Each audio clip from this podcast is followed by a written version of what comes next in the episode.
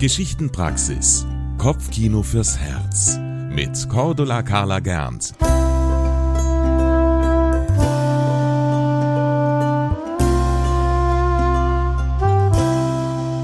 Heute erzähle ich euch eine Geschichte aus Westafrika.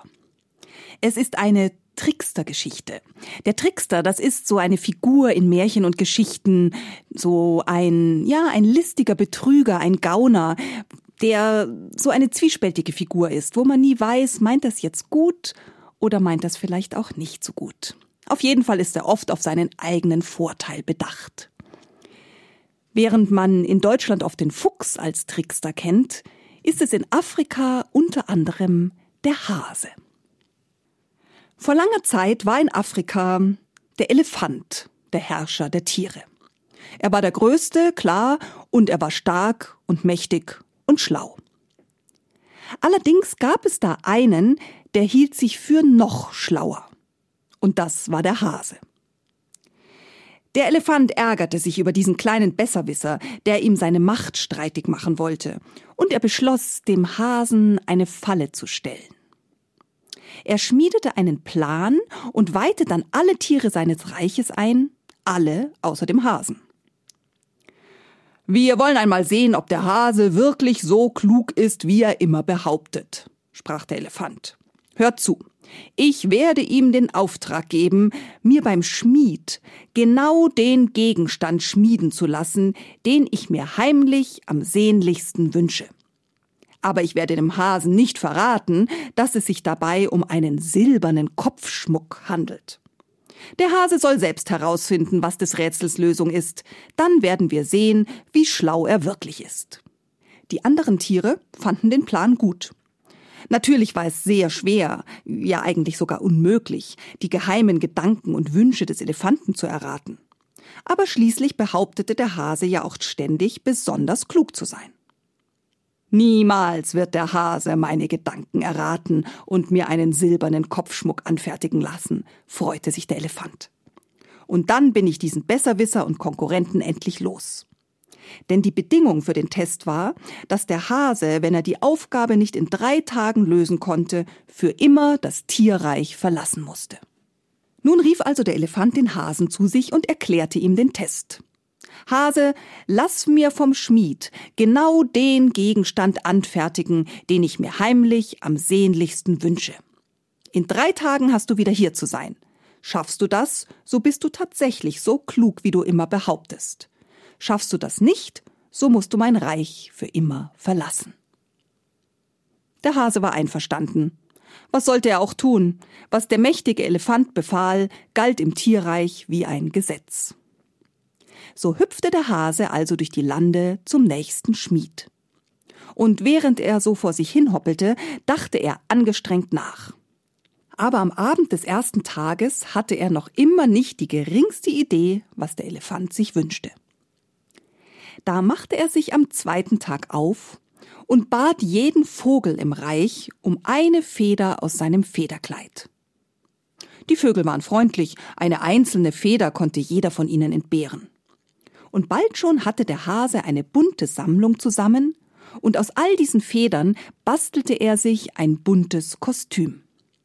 Auf diese Weise verkleidet erschien er dann am dritten Tag wieder im Dorf der Tiere und spazierte dort umher, bemüht, keinen einzigen Hüpfer zu tun, der ihn als Hase verraten hätte. Schon bald sprach ein Kamel den Fremden an.